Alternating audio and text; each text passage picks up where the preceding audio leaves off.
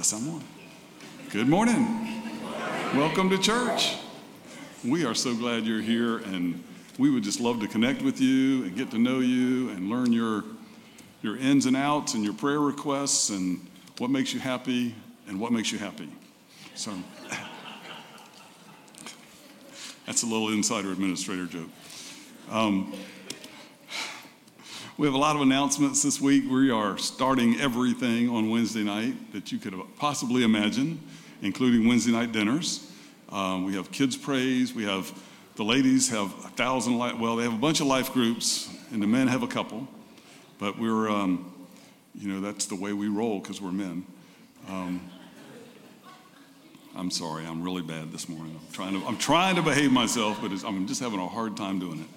But uh, so we have all that all that's happening. Plus, we're still doing tours of the buildings. If you'd like to, uh, to tour the buildings, I'll be out at the welcome desk after this, and you can tour the buildings and you can uh, write a scripture on the floor. You can help pray over them with us. But if you would like to connect with us, you could uh, text the word connect to 904 441 6900, or you could scan the QR code that's up there on the screen. And we have many of those actually out in the atrium, and that will bring you a, link that will show you um, how to connect, how to give. It'll give you a digital copy of our bulletin. It'll just give you lots of different ways to connect with us. That's our main way we're connecting with folks right now. Unless you are a new or, or first time visitor, in which case you can go to the desk and get a gift from us, and that would just be our thanks to you for coming today. So we just hope you have a wonderful service, and we're just so thankful for you being here. God bless.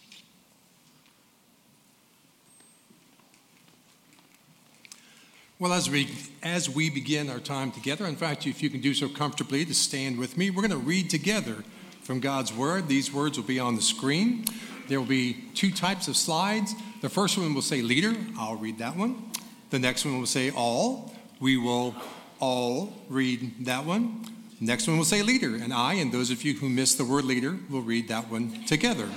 So, this is God's word. It says, I will sing of your strength and will joyfully proclaim your faithful love in the morning, for you have been a stronghold for me, a refuge in my day of trouble. To you, my strength, I sing praises, because God is my stronghold, my faithful God. I exalt you, my God the King, and praise your name forever and ever. I will praise you every day. I will honor your name forever and ever. I will speak of your glorious splendor and your wonderful works. They will proclaim the power of your awe inspiring works, and I will declare your greatness. Please be seated. You know, when I was a kid, I learned a very simple prayer that we would often say before we ate our food. It was, God is great, God is good. Let us thank Him for our food. It always bothered me that good and food did not rhyme. But then it continued, by His hand we all are fed. Thank you, Lord, for daily bread. Amen. It was a very simple prayer, one that a child could recite, but it has a very profound meaning. You see, God is both great and God is good. See, if God were only great, majestic, powerful, and he were not also good, we would, we would tremble before his presence. If God were only good, but he didn't have the greatness to back up his goodness, he would be a nice old man, but who couldn't really do anything to help us. But the truth of the matter is, God is both great and God is good. That's going to be the theme of our worship this morning. So I invite you to join me now as I lead us in prayer. Father, we are so grateful that you are both, that you are great and good. And Lord, we know that your greatness is displayed in your mighty acts in creation, in protection. And we know that your goodness is displayed in your merciful acts, in the way that you provide for us and sustain us, and ultimately, in the way you sent your own Son, Jesus, who knew no sin, to die on a cross. to pay the penalty for all of our sins. So, Lord, because you are great and you are good, we join with all of creation in bringing you the praise that you so rightly and so richly deserve. So, Father, accept our worship this morning as it comes from hearts that are not all they should be and hands that are not as clean as they could be. But Lord, we give you we give it to you because you are worthy of this and so much more. And all God's people said, Amen. Let's again let's stand together as we sing all creatures of our God and King.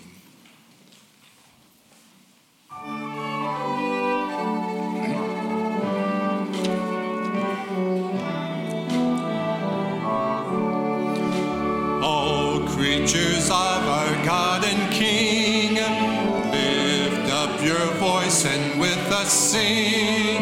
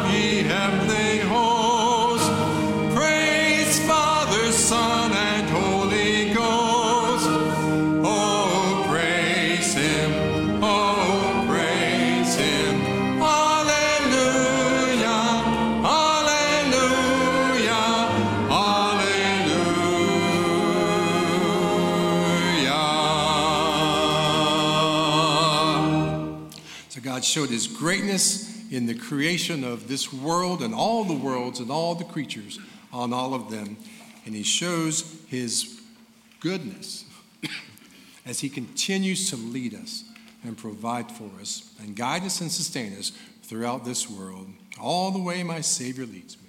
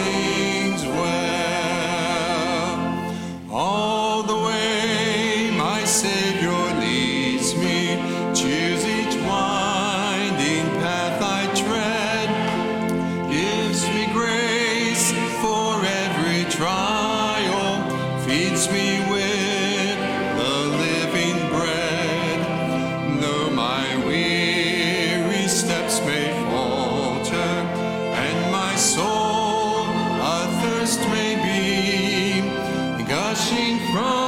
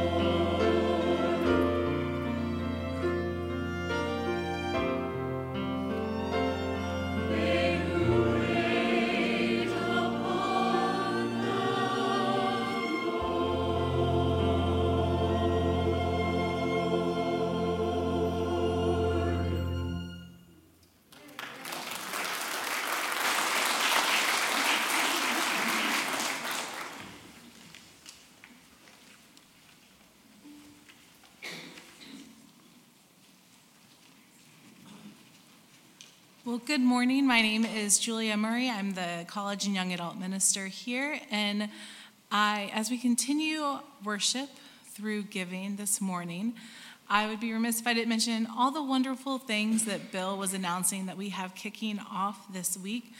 Are we're able to do those outreaches because of the generosity of this church. So thank you for um, pouring into what God is doing here at Anastasia and partnering with us in that. I have the privilege of leading our college students, and Flagler just had move in this past weekend. And so many of our Flagler students, especially who come from other states or even other countries, are so thankful to find a church family that cares for them. And it's because of your generosity. There's a few ways that you are able to partner with us this morning. There are offering boxes located throughout our church if you would like to drop off your envelopes there. You can scan the QR code that's on the screen. You can use that 904 441 6900 and text the word connect, and that will also give you a link to our giving options. But thank you for your generosity. Let's pray. Lord, we come to you now and we offer this part of our worship to you, Lord, for your glory. Our offerings are um, because of what you have given to us, Lord. And I pray as we give back to you, Lord, that we would be faithful and cheerful in giving to you, Lord. That we would be faithful stewards of what you have given us. That we would be faithful in sharing your gospel throughout our community. And that we um, would just realize those you've placed around us and the need they have for you, Lord. Thank you. We love you. Well, let's stand and once again, let's sing together of the wonderful grace of Jesus.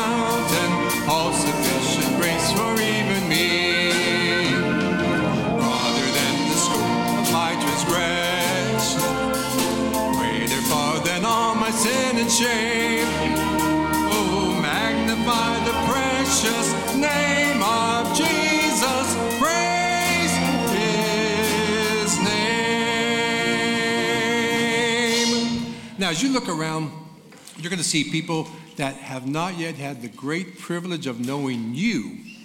And you have at this opportunity the chance to fix that. So find someone who doesn't yet know you and give them that joy.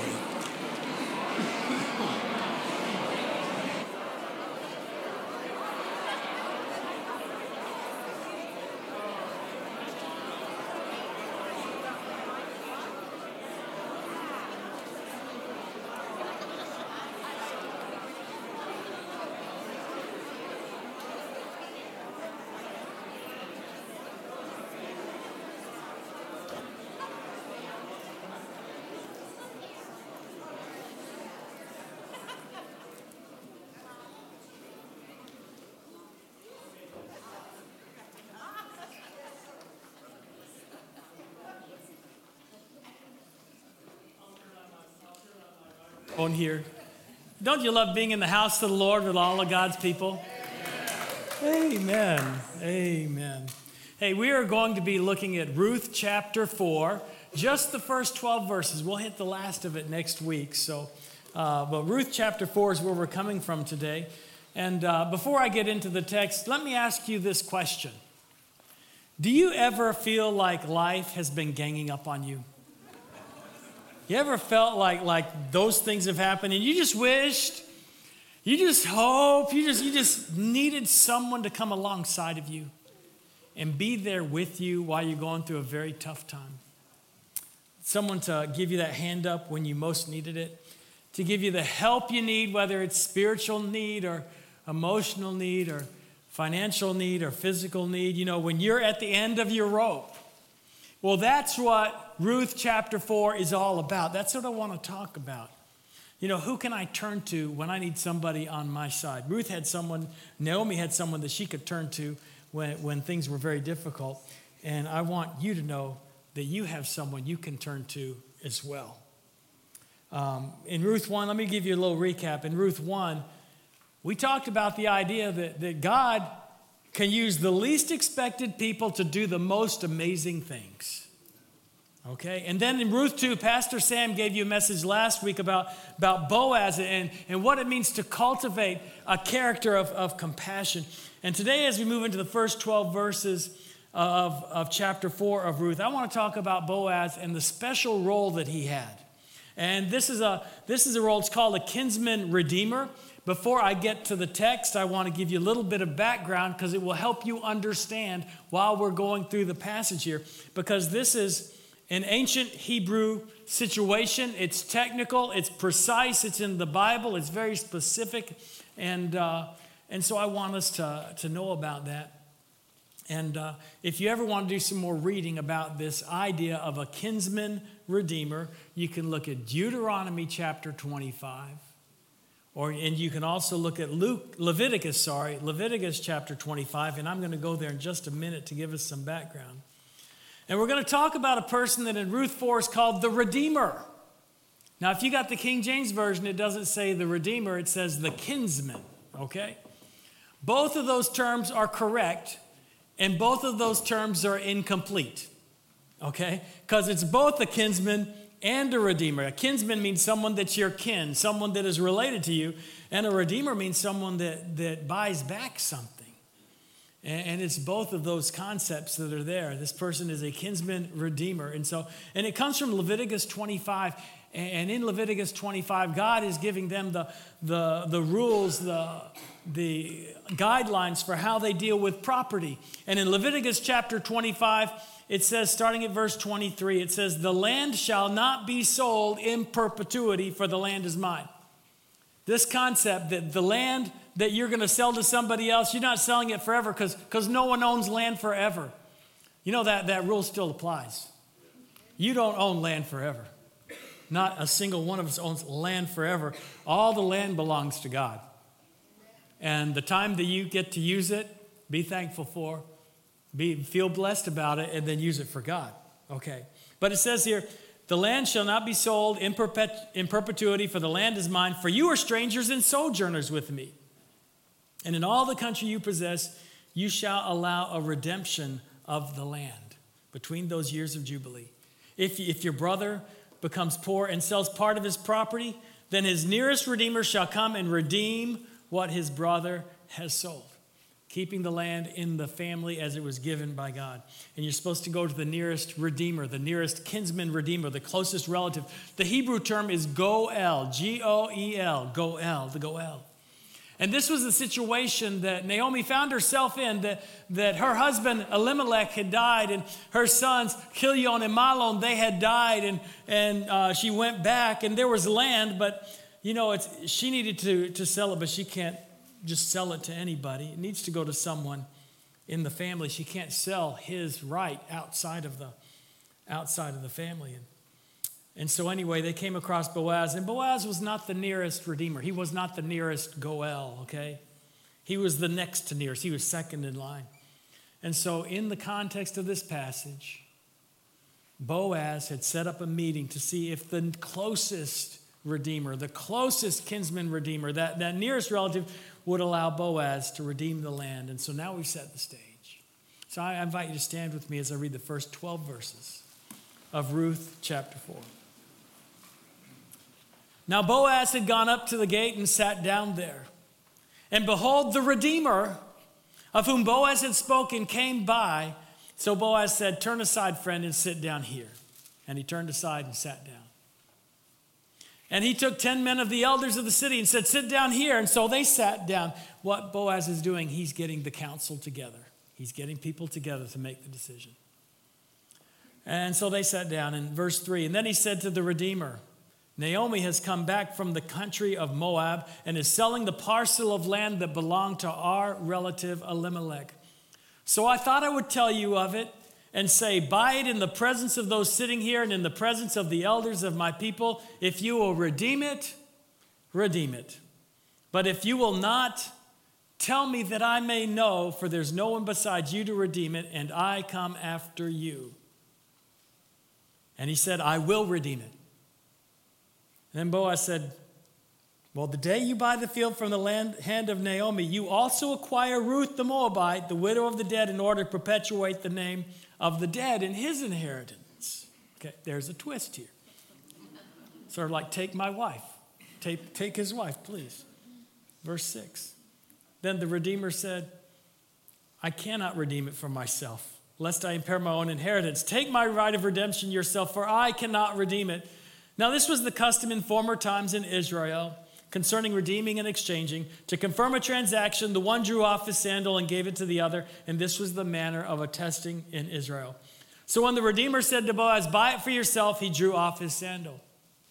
Then Boaz said to the elders and all the people, You're witnesses this day that I have bought from the hand of Naomi all that belonged to Elimelech and all that belonged to Chilion and to Mahlon also, Ruth the Moabite, the widow of Mahlon, I've bought to be my wife, to perpetuate the name of the dead uh, to, in his inheritance, that the name of the dead may not be cut off from among his brothers and from the gate of his native place. You are witnesses this day. And all the people who are at the gate and the elders said, We are witnesses. May the Lord make the woman who's coming into your house like Rachel and Leah, who together built up the house of Israel. May you act worthily in Ephrathah and be renowned in Bethlehem. And may your house be like the house of Perez, whom Tamar bore to Judah, because of the offspring that the Lord will give you by this young woman. Lord Jesus, I thank you for, Lord, the truths that you shared with us here. Lord, I thank you that, that just like Naomi had someone to stand beside her when things were desperate, Lord, we have someone to stand beside us, and it's you. And Lord, help us to rely on you, to depend on you, to trust you. In your precious name of Jesus, I pray. Amen. You may be seated.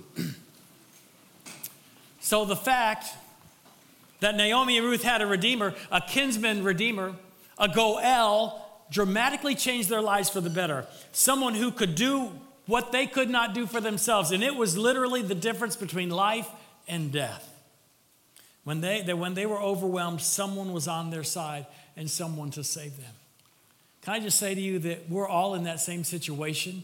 We're all in this situation that we can't save ourselves. And when we're overwhelmed, we have someone that we can go to as well. We have a Redeemer, and his name is Jesus. Jesus Christ, he's our Redeemer. Uh, in Titus chapter 2, it tells us that Jesus is our Redeemer. This is what it says in Titus chapter 2, starting at verse 11. It says, For the grace of God's appeared. God's grace appeared, bringing salvation for all people.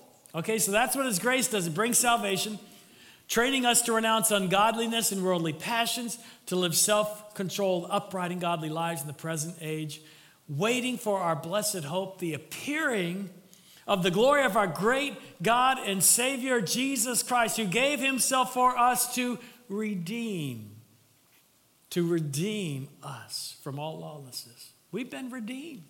We have a kinsman redeemer. We have a Savior that is related to us because we're part of the family of God. We're children of God. When you trust in Jesus Christ, you're a child of God. So He is a kinsman and He is a redeemer. And you know, He didn't just buy back a piece of land, He, ba- he bought back your soul. He bought back my soul. That's what He did. So, so, you know, when we're overwhelmed by the truth that we can't get to heaven on our own, and we can't. You know, sometimes we don't think about that and we just love our little merry life down here on earth. But sometimes when it comes to us in those very trying moments and we realize, you know what? I'm not good enough to get to heaven. And, and, it, and, it, and it, the reality is right there. And we realize we can't save ourselves from, from our own sins, from ourselves. We can't give ourselves peace and rest. At that moment, realize that Jesus redeemed our souls. He redeemed us, He bought back our souls. So, how do I access this redemption? Well, I want to share some simple truths that I find here in, in Ruth chapter 4. And the first truth I want to share comes from verse 1, verse 4, and verse 6. In verse 1, I see that there's a redeemer. Boaz went to the gate, because at the gate, that's where everything happened. That was sort of where, where official action took place, was at the city gate. That's where the elders would sit. That's where Boaz went, and he was, he was there in order to make sure that everything was done according uh, to the way it should be done. He says he sat down there, and behold, the Redeemer. There was a Redeemer already before Boaz, okay? There was this Redeemer, someone who was supposed to take care of Naomi in this situation. And so then also then in Ruth 4, this person agreed to be the Redeemer. That, that Redeemer said at the end of verse 4, I will redeem it. I will take the responsibility of taking on this land um, for for uh, Naomi. I'll, I'll take care of this. And he agreed to be the redeemer in the presence of the council. Sort of like under oath, he said, I will redeem it. Okay? But then in verse 6, 180 degree switch. The Redeemer said, I can't redeem it for myself, lest I impair my own inheritance. He found out that with this land came the extra responsibility of an extra wife. And uh, I, I didn't say anything.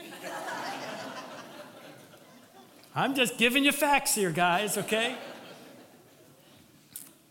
When he contemplated the children that would also be taking part of his children's inheritance and perhaps the transfer of some of that property to the family of Mahlon, and he backed out. He, he said in verse 4, I will redeem it. But then he said in verse 6, I can't redeem it. You know, that Redeemer, he was intent on helping out, but and I'm sure he meant to keep his promise, but he couldn't, and he didn't.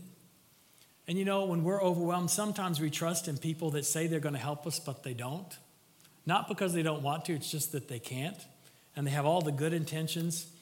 Uh, but you know, good intentions aren't really good intentions. A lot of people make promises, but you know, good intentions are nothing without action. And, in some places that we look to find peace in our heart, it's not coming from a place, it's not looking to a place where the promise can be met. And we go to the wrong place. Okay? And what I want to say if you really want salvation that's going to last into all eternity, move away from mere good intentions and empty promises. That's the first point. Move away from mere good intentions. There are good intentions everywhere. There are people that want you, your life to be better, and they'll give you promises, but many of those promises are empty. I mean, how many people will tell you this is the diet you ought to be on? Okay? Good intentions. But I want you to know, I don't care what diet you have, that's not going to get you to heaven. Okay? Um, if you want to live forever in heaven, that's me. I'm living for eternity. If you want to live forever in heaven, then you need to go to the one who created heaven and earth. He's the one who truly understands what it takes to get to heaven. The one who created heaven is the one who can get you to heaven. It's not crystals, it's not diets, it's nothing other than Jesus Christ, the Lamb of God, who's in the throne room of heaven right now. Because he knows what's there. He knows how to get there to redeem us for heaven. And Jesus didn't merely have good intentions. He didn't say, I'm going to redeem you, and then went on his merry way. He said, I will redeem you, and then he went to the cross.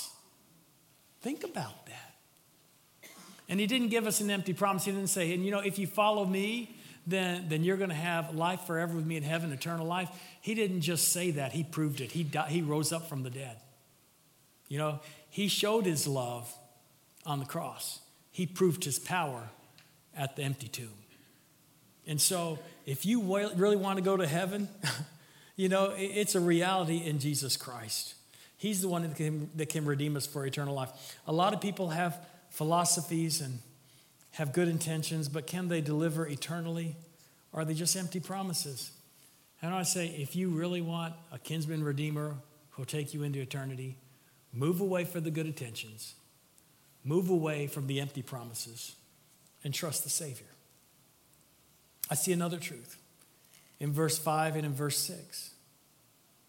Boaz said to the guy who said he was going to redeem it, he said, The day you buy the field from the hand of Naomi, you also acquire Ruth the Moabite. Now that's a big that, that that's a big kink in the deal here, okay? Because then the Redeemer said, I can't redeem it for myself, lest I impair my own inheritance. You know, it, it's, it's finally in verse 5 when Boaz mentions, here's, here's what it takes to redeem this land. And, and the mental calculations are coming together. And, uh, and he realized, you know, hmm, this is a bigger deal than I thought it was going to be. I mean, can you imagine? You go out in the morning and you come back that afternoon from the city gates, and you, it's not like coming home and telling your wife that you bought a new chicken or a new mule. Hey, honey, look what I came home. I brought home a new wife. You know, how do you think that would go over? Uh, uh, you know, it's, well, just aside, I'm not allowed to do um, garage sailing with paper money anymore. I think it was the time I brought home the macrame hanging that I thought would look perfect in the den. And so my wife told me that uh, I can only use coin money when I go garage sailing on Saturday mornings. But in my defense, I think that macrame only cost a coin or two, but oh well.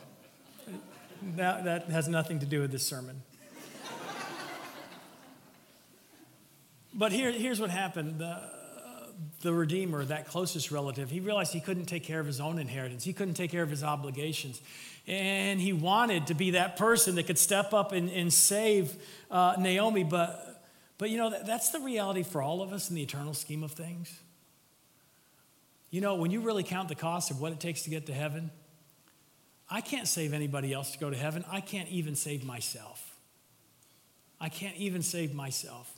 I can't save anyone else. So, the point I want to make is this, and you can write this down. Realize that the price of heaven is more than I can pay. The price of heaven is more than I can pay. I'm not qualified for heaven. The Bible says it this way For all have sinned and do what? They fall short. They fall short of the glory of God. All of us fall short of the glory of God.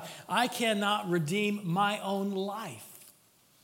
I'm not good enough to go to heaven. Now, there, there are people um, and this is a common belief that, you know, if I'm, if I'm better than most people or I do more good things than bad things, then I'm going to be shot up to heaven. Uh, God, that, that, that standard for getting into heaven is not more good than bad. That's not the standard. The standard for heaven is perfection, okay? Heaven is a perfect place. The standard for heaven is perfection. What would happen if God allowed just a little bit of sin into heaven? What happened when a little bit of sin went into the Garden of Eden? Look at the world now. It just spreads, right? So, what, hap- what would happen if God allowed a little bit? He, let, he lets people in that are 51% good into heaven. What would heaven be like after a while? It wouldn't be heaven anymore. It's very important for heaven to be paradise. It's very important for God to have a very perfect place. So, what that means is that, that God's got to take away the sin from us, and we can't do that ourselves. It's more, I cannot pay for my own sins. If it's, if it's a blood penalty for one sin, I think of all the sins I had in my life, I don't have enough lives to give to save myself. You know, so, so anyway, I need to realize that that price of heaven is more than I can pay. I need to realize I'm not qualified to redeem myself. If you want the salvation that Jesus Christ offers, realize that you're not doing him a favor by trusting him, you're doing yourself a favor. Now, going on, verses 7 through 9, it started talking about this custom of uh, ratifying a transaction. In verse 7, it said, This was the custom in former times in Israel concerning redeeming and exchanging. To confirm a transaction, the one drew off his sandal and gave it to the other. If I had to take off my shoe, uh, some of you say, I don't want to take that shoe and, and, and pick it up. Aren't you glad they don't do that today? But what they said, this is the way they witnessed it. And it was a grateful witness. And, and the point I want to make is that, that we need to yield to the Redeemer and we need to show it. Thankfully, yield to the Redeemer who can deliver my inheritance. I'm, if I'm going to thank the Lord, I want to thank Him publicly. I want to show the sandal. I want to show the sandal in my life. I want to confirm that soul transaction. If I'm giving my life to Jesus, I'm saying, Jesus, you, I, I am giving my life to you. I need you to redeem my life. And then I show him the sandal. Now, what is that? Well, you know, a very basic way that I learned was you get baptized. Okay? That's showing the sandal. It's one way of showing them. Uh, another way of showing the sandal is, is I live my life differently. I live as though I'm redeemed. That's one way of showing the sandal. Another way I show the sandal is I tell people that Jesus Christ is my Lord and Savior. These are ways of showing the sandal. So, so I want to be thankful to the Lord. I want to yield to Him, but I want to show it outwardly. I want to show it outwardly. In, in Colossians chapter 1, it says, I'm giving thanks to the Father who's qualified you to share in the inheritance of the saints in light, okay? He's delivered us from the domain of darkness and transferred us to the kingdom of his beloved Son, in whom we have redemption, the forgiveness of sins. I need to show people that I believe in that forgiveness. I need to show people that I'm living in that forgiveness. You know, I need to embrace him with all my heart, soul, mind, and strength so that other people can see that I'm a witness of this great, great transaction. I need to show the sandal. I need to live my life differently. And then finally, in verse 11, Boaz said, You know, you're witnesses. And the people said in verse 11, We are witnesses. We are witnesses. If you've trusted in Jesus Christ as your Lord and Savior, you're a witness. And you don't need to be a silent witness. You need to be a public witness that Jesus Christ is your Lord and Savior. If you're someone where, where Jesus Christ has made a difference in your life and you're living in forgiveness, you are a witness. And this world needs us to be witnesses. And so the next point is this be a witness to the redeeming power of Jesus. Be a witness. Tell people, you know, if you don't know how to share your faith, and I'm not saying you have to go through a 100 million scriptures, you know, but if you can't tell someone that Jesus Christ changed my life, and it would be good for you to trust in Jesus. And all you need to do is you need to place your faith in Him and follow Him as your Lord. That's, that's what it is, okay? They can learn the Bible verses later, but they need to, that, that heart surrender is what it takes. Be a witness to what it means to living for Jesus and not living for myself. Be a witness to that power. You know, in Acts 1 8 says, You're going to receive power when the Holy Spirit's come on you. So the Holy Spirit comes on you, but what happens then? And then you'll be my witnesses. God gives us power in our spiritual lives so that we can be witnesses of His great work. That power comes from being a witness. And the witness is this that we have someone in our corner when we're overwhelmed, that we have a Redeemer, okay, who can save us from ourselves. That's what you're witnessing to. That there's someone in my corner. This is what I'm a witness to. Jesus Christ is in my corner. I'm not witnessing that I'm perfect because I'm not. I'm not witnessing that we're the perfect church because we're not. What I'm witnessing is that Jesus Christ is our Savior and we're trusting in Him and He's in our corner. And whatever bad may happen going on to the end of this life and into eternity, I'm trusting in Him. And I'm a witness in His redemptive power. Someone who can save us from ourselves. You know, if you're a follower of Jesus, let me just remind you that every good and perfect blessing comes because you have a Redeemer, someone in your corner. Let people know about him. And if you're not a follower of Jesus, and if you're feeling crushed, if you sense that you need a new direction in your life, this is what Jesus says to you. Don't worry about saving yourself. I got this. I got this. I'm in your corner. Follow me. Follow me. Take my hand. Follow my path. Have faith and come live with me in heaven forever. That's what he's saying to you. If you make that decision, you've made the best decision of your life. Isn't that right? Amen. Amen. Let's pray. Lord Jesus, I thank you that salvation is simple. And it's simple because you made it simple. Because you took you took all the action that needs to happen. You paid the price. You showed your love. You offered that gift of life forever with you in heaven, Lord, to us. And Lord, you offered it to us for free if we just trust you and follow you. Lord, if there's someone here that needs to trust you and follow you, Lord, I pray right now they're doing that. Lord, I pray that person just saying, Lord Jesus, I can't save myself. I'm going to have to trust you. And I'm going to follow you from this day forward as my Savior and Lord. Lord, I pray someone is making that decision because you start opening up the path not just to heaven, but fulfillment and peace and love and joy. Lord, I pray that you would forgive us for those times we are silent witnesses and we don't speak up because the fear of this world is still in front of us. Lord, help us to remember that you're in our corner. You're by our side. Lord, we trust you. We love you. We praise you. And all glory to you. In Jesus' name I pray. Amen. We're coming to a time of response. And if the Lord is speaking to you to make a decision that's public, whether it's baptism or you want to trust in Jesus Christ as your Lord and Savior, you need some more information, while we stand right now, I invite you to stand. While we stand right now, I invite you to come forward and come and talk with me, and I'll help you take those next steps.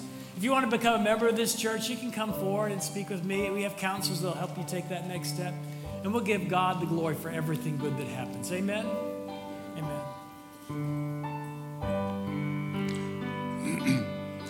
I'm pressing on the upward way, new heights I'm gaining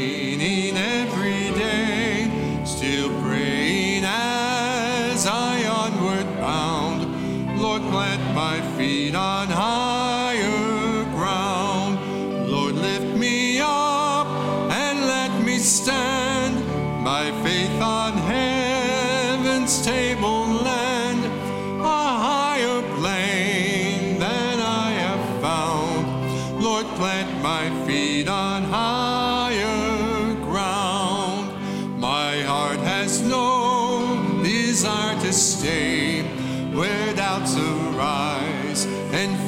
dismay.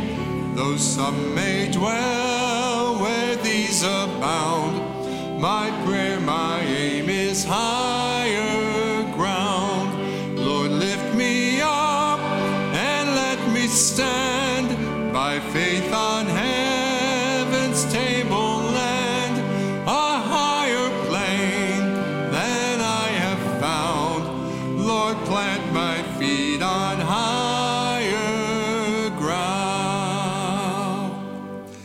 Would you remain standing and receive this blessing from God's word? May the God of all greatness and goodness bless you and keep you. May he make his face to shine upon you and be gracious to you. May he lift up his countenance upon you and give you peace. And as you go, may you live lives and speak words and exhibit attitudes, even in traffic, and while at home watching the news, that display the wonderful grace of Jesus. And all God's people who committed to doing so said, Amen. Amen.